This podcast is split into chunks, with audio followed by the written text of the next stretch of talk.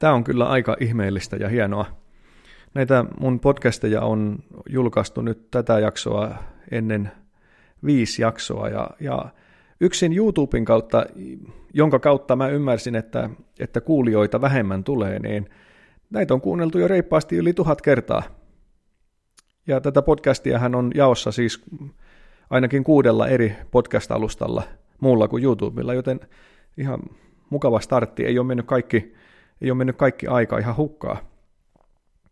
Mainostan tässä vielä, että jos, jos olet Facebookissa, niin käy tykkäämässä tavallisen Jeesuksen Facebook-sivusta, niin saat täyden asiakaskokemuksen ja lisäedut. Ja myös Instatilissä on silloin tällöin tapahtumia, jotain tulee julkaistua, yleensä jotain vähemmän syvällistä, mutta, mutta elämänmakuusta ja, ja ehkä hauskaa. Olette varmasti huomanneet sen, että kun tätä tekee, niin täytyy tykätä omasta äänestään. Mä tykkään omasta äänestäni kyllä, mutta vielä enemmän mä rakastan toisen ihmisen viisasta ääntä.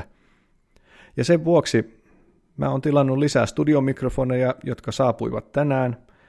Ja pari viikon päästä mulle saapuu ensimmäinen studiovieras, pastori Maria Palo. Ja hänen kanssaan me aloitetaan jotain aivan uutta. Me aloitetaan aivan uudenlainen segmentti. Ja vähän riippuen siitä, miten te vastaanotatte sen, niin ehkä me tehdään niitä toistekin. Mutta tämän uuden segmentin nimi on Piruja seinille.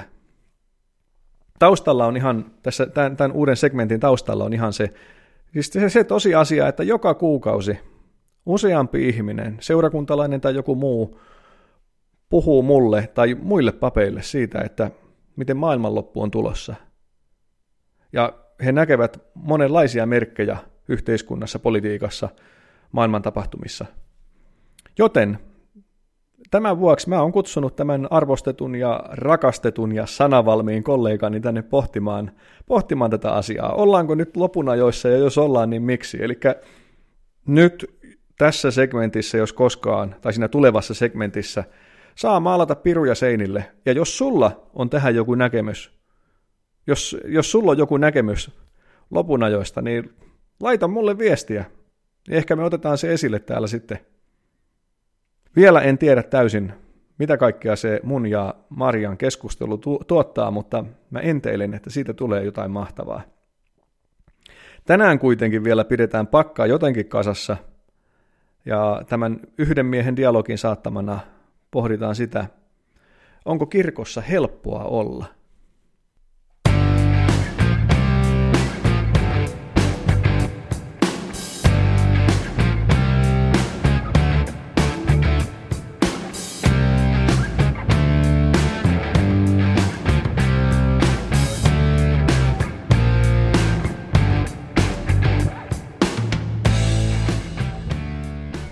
omaa pappia? Siis sellaista pappia, jonka kanssa sä haluat jutella. Niin kuin saunan lauteilla kaverin kanssa jutellaan. Paremmin kuin saunan lauteilla kaverin kanssa jutellaan. Elämästä, kuolemasta, peloista, oudoista kokemuksista, vihasta, rakkaudesta, elämän päämääristä tai niiden puutteesta. Onko sulla sellaista pappia? Jos ei ole, niin lainaa vaikka mua. Ainakin siksi aikaa, kunnes löydät lähipiiristäsi sellaisen papin. Tämä on tavallinen Jeesus.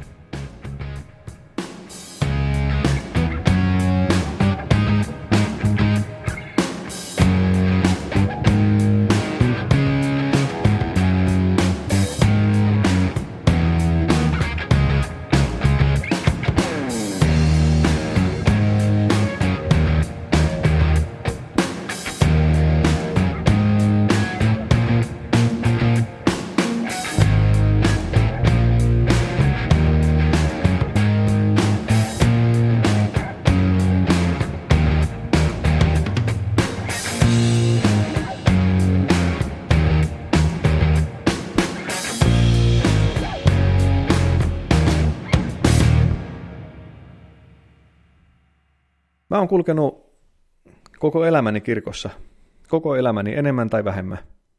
Mä oon uskovaisesta kodista. Äiti on mut opettanut rukoilemaan lapsena. Alussa kuljin tietenkin kirkossa perheeni mukana, kun olin lapsi. Tosin mun, mun lapsuuden perhe oli iso. Mulla on paljon sisaruksia. Ja meillä oli maatila, joten ei sinne kirkkoon niin vaan lähdetty kaikkien niiden vastuiden keskeltä. Mun vanhemmat oli, niin kuin maanviljelijät yleensä ovat, 24-7 töissä. Lukemattomia Jumalan palveluksia olen paitsi istunut, mutta myös kuunnellut radiosta pyhäaamoina, kun äiti valmistaessaan ruokaa isolle katraalle, niin kuunteli radiosta Jumalan palvelusta.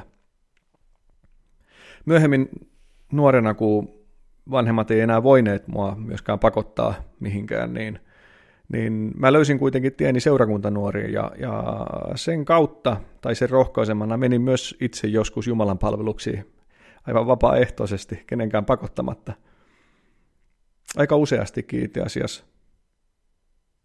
Mutta vasta kun, vasta kun olin vuosia, vuosikausia käynyt Jumalan palveluksessa, niin vasta silloin mä aloin tuntea jonkunlaista kotoisuutta niissä Jumalan palveluksissa. Vasta vuosien käymisen jälkeen. Tämä on itse asiassa yksi meidän luterilaisen perinteen haastavimpia puolia.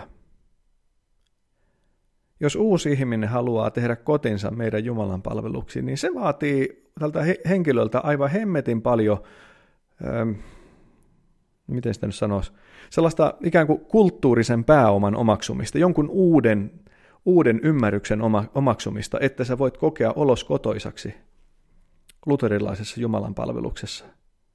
Sen Jumalan palveluskaavan, sen pitää oikein painua tuonne selkärankaan, joten, ja se yleensä vaatii, se vaatii paljon toistoa ennen kuin sitä Jumalan palveluksesta tulee kotoisa. Tämä on siis ainakin mun kokemukseni, ja mä tiedän, että jotkut jakaa tämän samankaltaisen kokemuksen. Siksi uskallan tästä näin sanoakin. Tämä on siis yksi syy, siis vain yksi syy, minkä vuoksi osa niistä pakolaisista, jotka Suomeen tulee ja niistä, jotka haluaa kääntyä kristityiksi, niin heidän on tosi vaikea löytää kotiaan luterilaisesta messusta, Jumalan palveluksesta. Monet heistä menee mieluummin vapaakirkkoon tai, tai helluntaiseurakuntiin, koska mun ymmärtääkseni, etenkin, no mun ymmärrykseni on ehkä vielä paljon parempi näistä helluntaiseurakunnista, mutta siellä, siellä Jumalan palveluksen muoto ei ole niin staattinen, siis pysyvä, vaan se elää se, elää se Jumalan palveluksen muoto enemmän ihmisten mukana.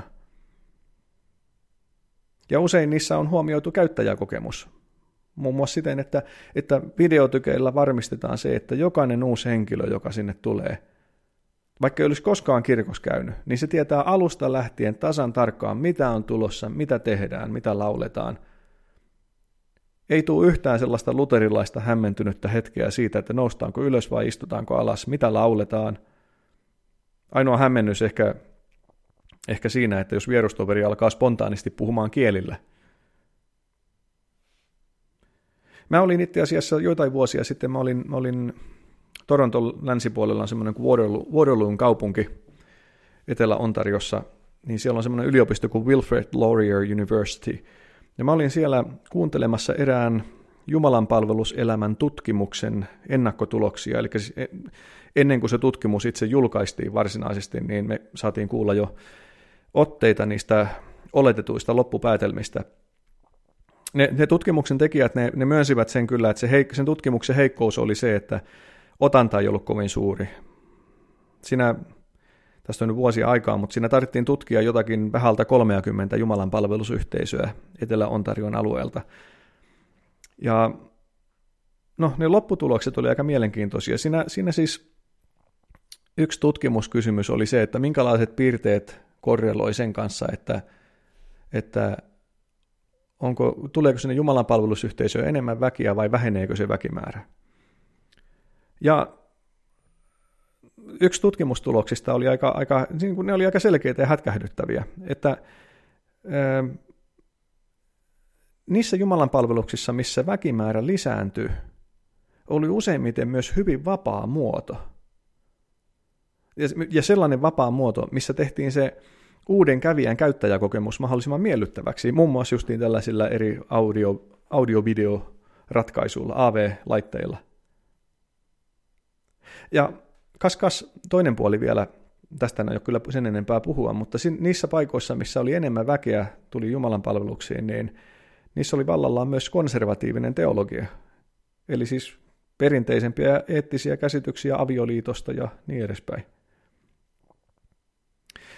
Ja vastaavasti niissä Jumalan palvelusyhteisöissä, jossa kävijämäärät laski, niin niille tunnusomaista oli perinteisempi Jumalan palveluksen muoto, siis tämmöinen sidottu Jumalan palveluksen muoto.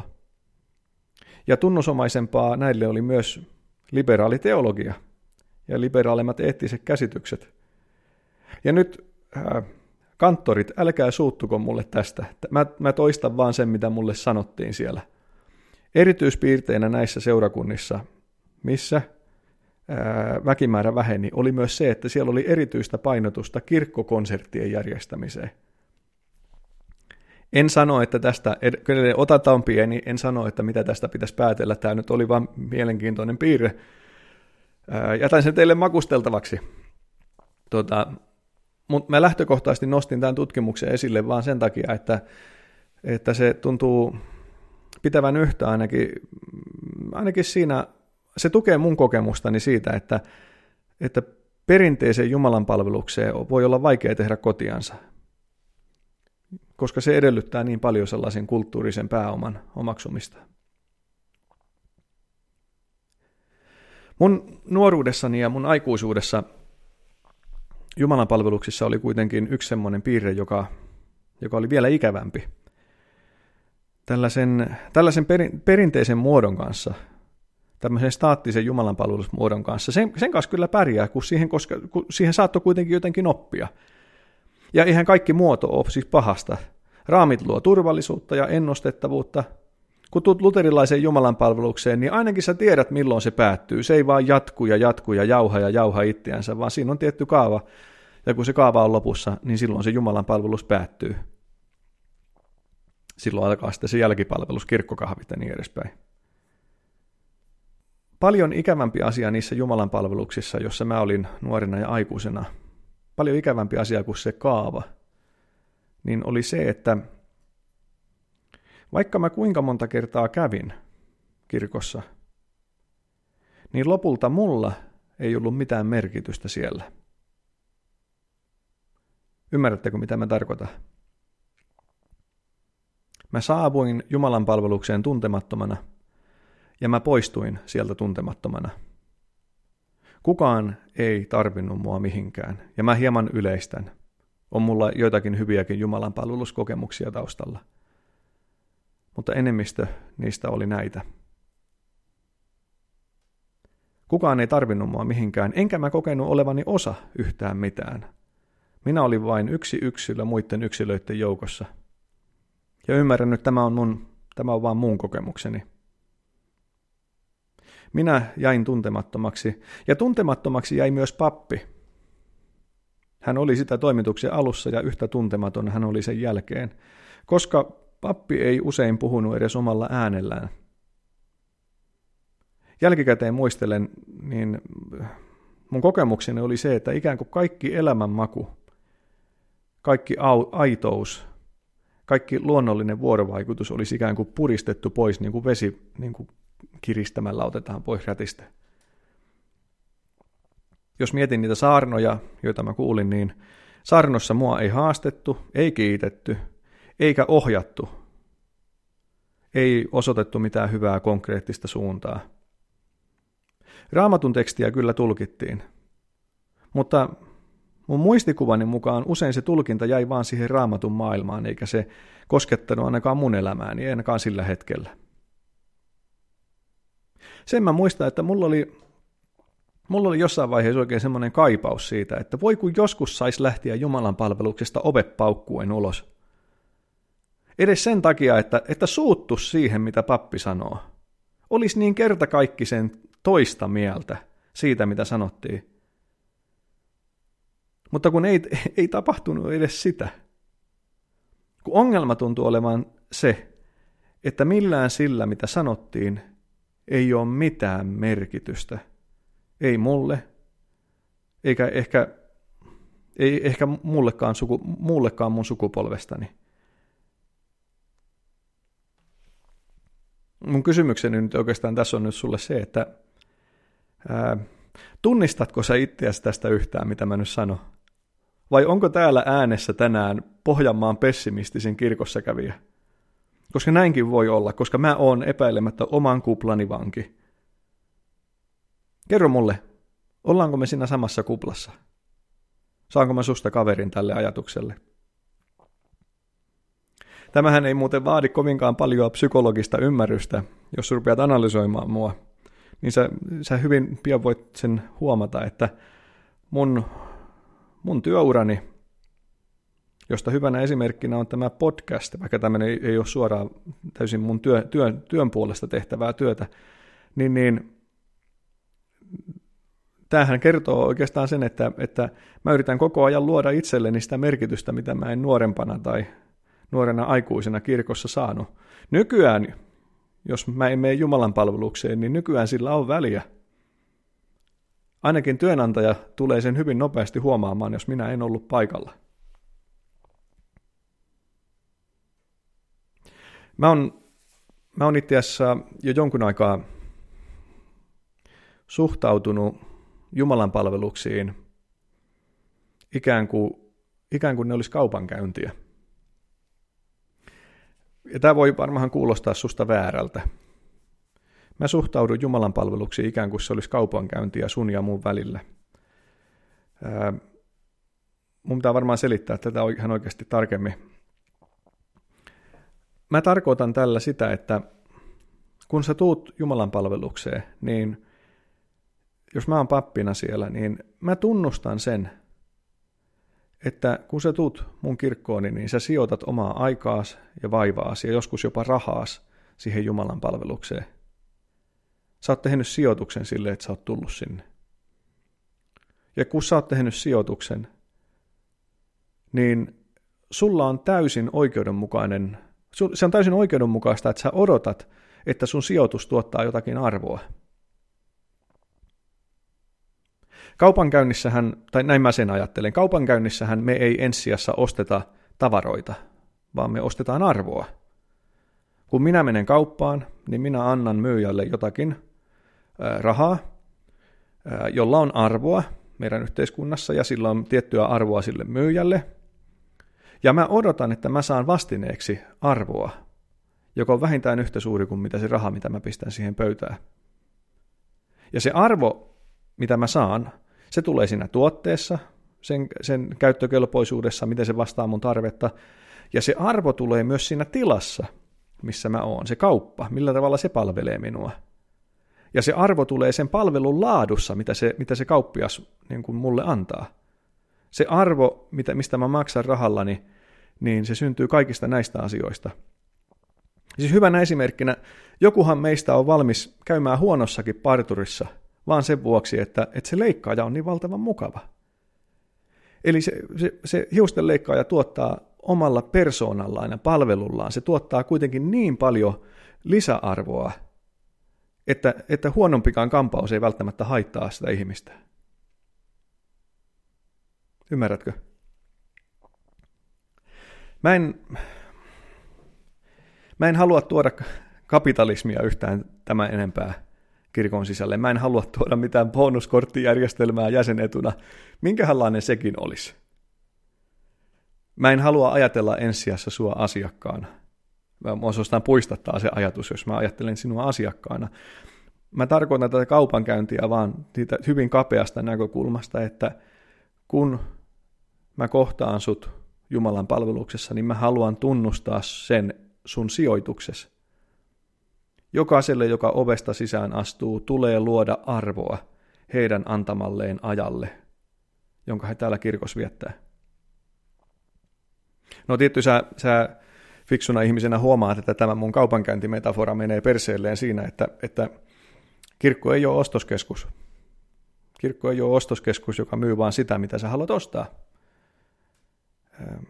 Se, tuote, mitä, se tuotevalikoima, mikä meillä on, niin se on hyvin rajattu. Me ehkä tuotevalikoimaltaan me vastataan enemmän jotain kivijalkakauppaa. Ja se tuote, mitä me, on, mitä me myydään, niin se ei ole kaikkein helpoin asia myydä. Joskus se aiheuttaa jopa vaivan näköä ja kipua ensin, ennen kuin se tuottaa palkintoa. Se, se tuote, mitä me myydään, ei ole semmoinen, joka päästää sut kaikkein vähimmällä vaivalla. Se arvo, mitä, mitä ainakin mä kuvittelen tuottavani, niin, niin se, ei ole, se ei ole ensisijassa mielihyvän tuottamista, se ei ole mielistelyä. Se ei ole äärimmäisyyteen vietyä sun tunteiden heijastamista ja empatiaa. Se arvo, mitä, mitä mä tuotan, niin toivottavasti se ankkuroituu niin kuin vahvasti siihen Jeesukseen, mistä tässä koko ajan puhutaan. Ehkä se arvo, jota minä ja tai kanttori tai suntio tuottaa sulle, kun Jumalan palvelukseen tuut, niin ehkä se on kaikkein konkreettisimmillaan sitä, että kuolema ei enää sua pelota. Kun sä tiedät, että Jeesus on totta ja Jeesus on elossa ja että se rakastaa sua valtavan paljon. Eh- ehkä se vähentää sun ahdistusta, mitä se kuoleman läheisyys yleensä meille tuottaa.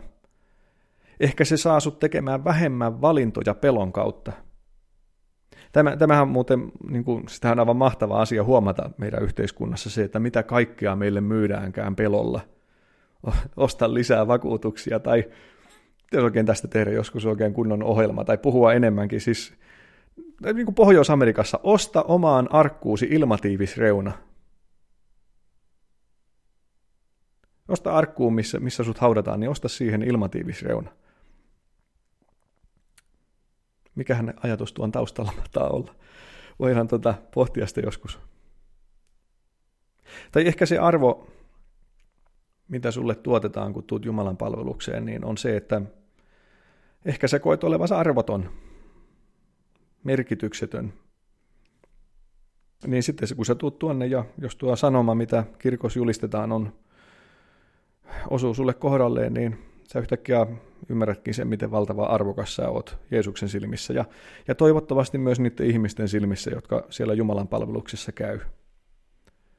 Niinhän sen pitäisi olla, jos me ollaan olevina oikeita Jeesuksen seuraajia, niin että meidän meidän käytöksestä ja meidän sanoista ja teoista näkyisi yhtä lailla se, että miten arvokas ja rakas ihminen sinä oot. Ehkä se arvo, mitä sä saat Jumalan palveluksessa, niin ehkä se on sitä, että sä saat siellä jotakin suuntaa siihen, että mitä sun tarvitsisi elämällä tehdä. Ehkä saat jumalallisen ohjeen siitä, mihinkä suuntaan astella. Tai ehkä sulle tulee jossakin elämän asiassa stoppi, Meillähän on monia asioita sellaisia, mitä me yritetään väin vängällä mielessämme vääntää, että se on hyvää. Koska me tykätään jostakin asiasta, joten me yritetään väkisten vakuuttaa itsellemme, että se on, se on täytyy olla hyvää. Ehkä Jumalan palveluksessa sä saat kuulla, että ei, ei, ei se ole hyvää. Lopeta. Synti on edelleen ihan käyttökelpoinen käsite – vaikka myönnän sen, että en itsekään aina sitä, sitä osaa, osaa kopi hyvin puhua. Yritän kuitenkin aika ajoin. Tai ehkä sun, meni, olisiko tämä nyt ehkä klassisin kirkossa käymisen tuottama arvo. Ehkä sun elämää sitoo joku syyllisyys tai häpeä. Ja ehkä kun sä tuut kirkkoon, niin sä saat kuulla korkeimmalta mahdolliselta taholta sen, että, että sä saat anteeksi. Vaikka kaikki muut muistaa sen, sen, sen sonnan, mitä sä oot tehnyt, ja vaikka jokut muut muistuttaisi sua jatkuvasti, vaikka sä tahtoisit unohtaa, niin tuut Jumalan palvelukseen, niin Jeesus haluaa, että kun sä lähdet pois sieltä, niin sä lähdet uudestaan aloitat puhtaalta pöydältä, että sun elämässä olisi jotakin, sun tulevaisuudessa olisi jotain muuta kuin menneisyyden toistoa. Tai ehkä, ehkä se lisäarvo mitä, tai arvo, mitä se Jumalan palvelus voisi tuottaa sulle, niin ehkä se on sitä, että tähän mä oon pyrkinyt omassa työssäni viime aikoina tosi paljon. Ehkä se on sitä, että, että minä ja koko seurakunta, me oikeasti tarvitaan sua. siis niin kuin ihan oikeasti tarvitaan sua. Me tarvitaan sua niin paljon, että jos sua ei näy, niin koko homma kusee.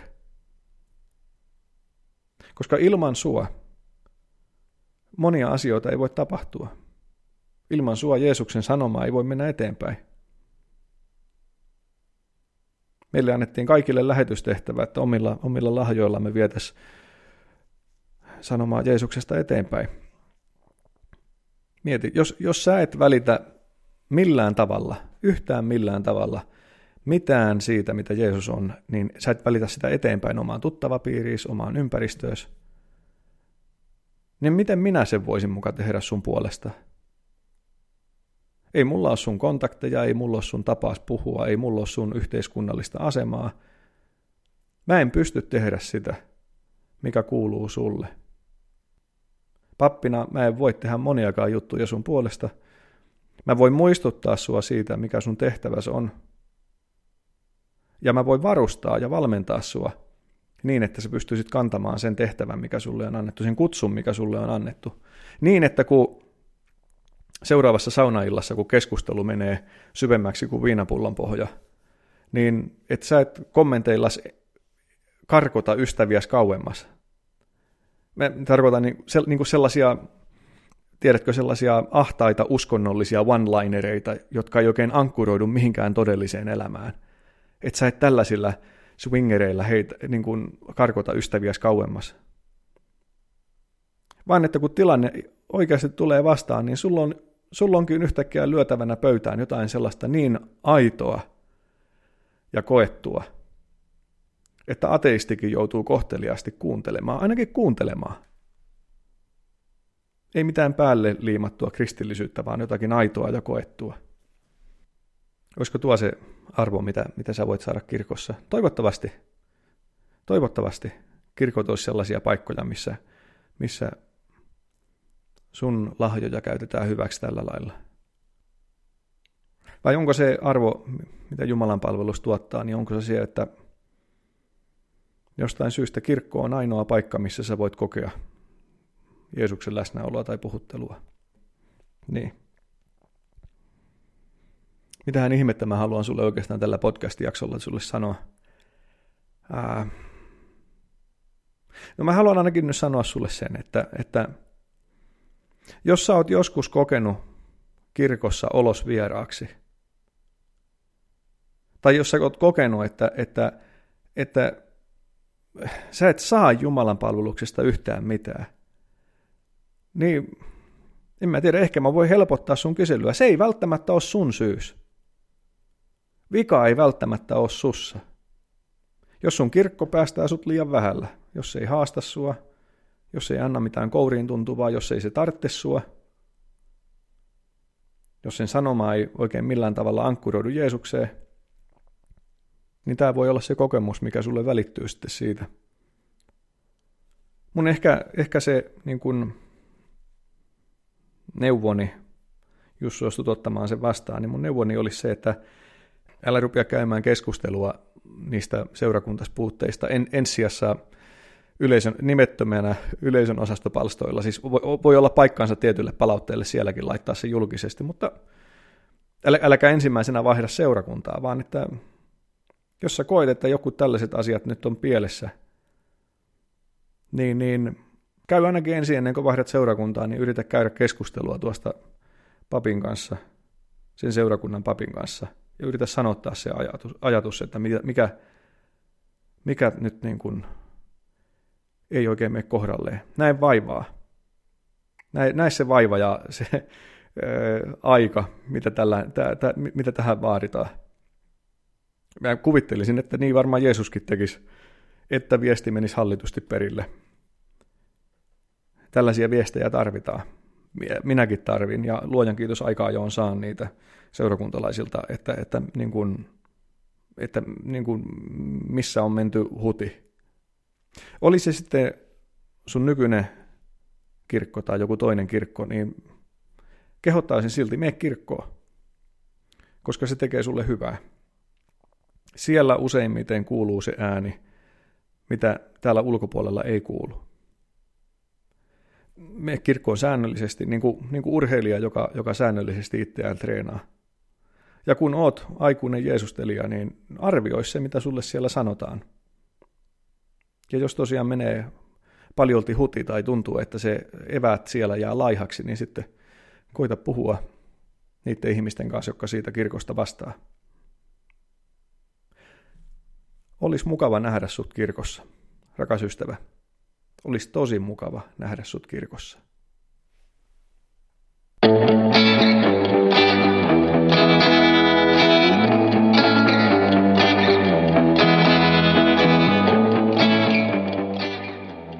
Tämä oli tavallinen Jeesus, ja isossa kyrössä on tänäänkin hyvä meininki.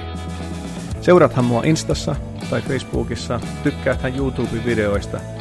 Viestiä mulle voit laittaa vaikka Messengerillä tai sitten e-mail-osoitteeseen mcvihtori at gmail.com eli mcvihtori at gmail.com. Jumalan siunausta juuri sulle.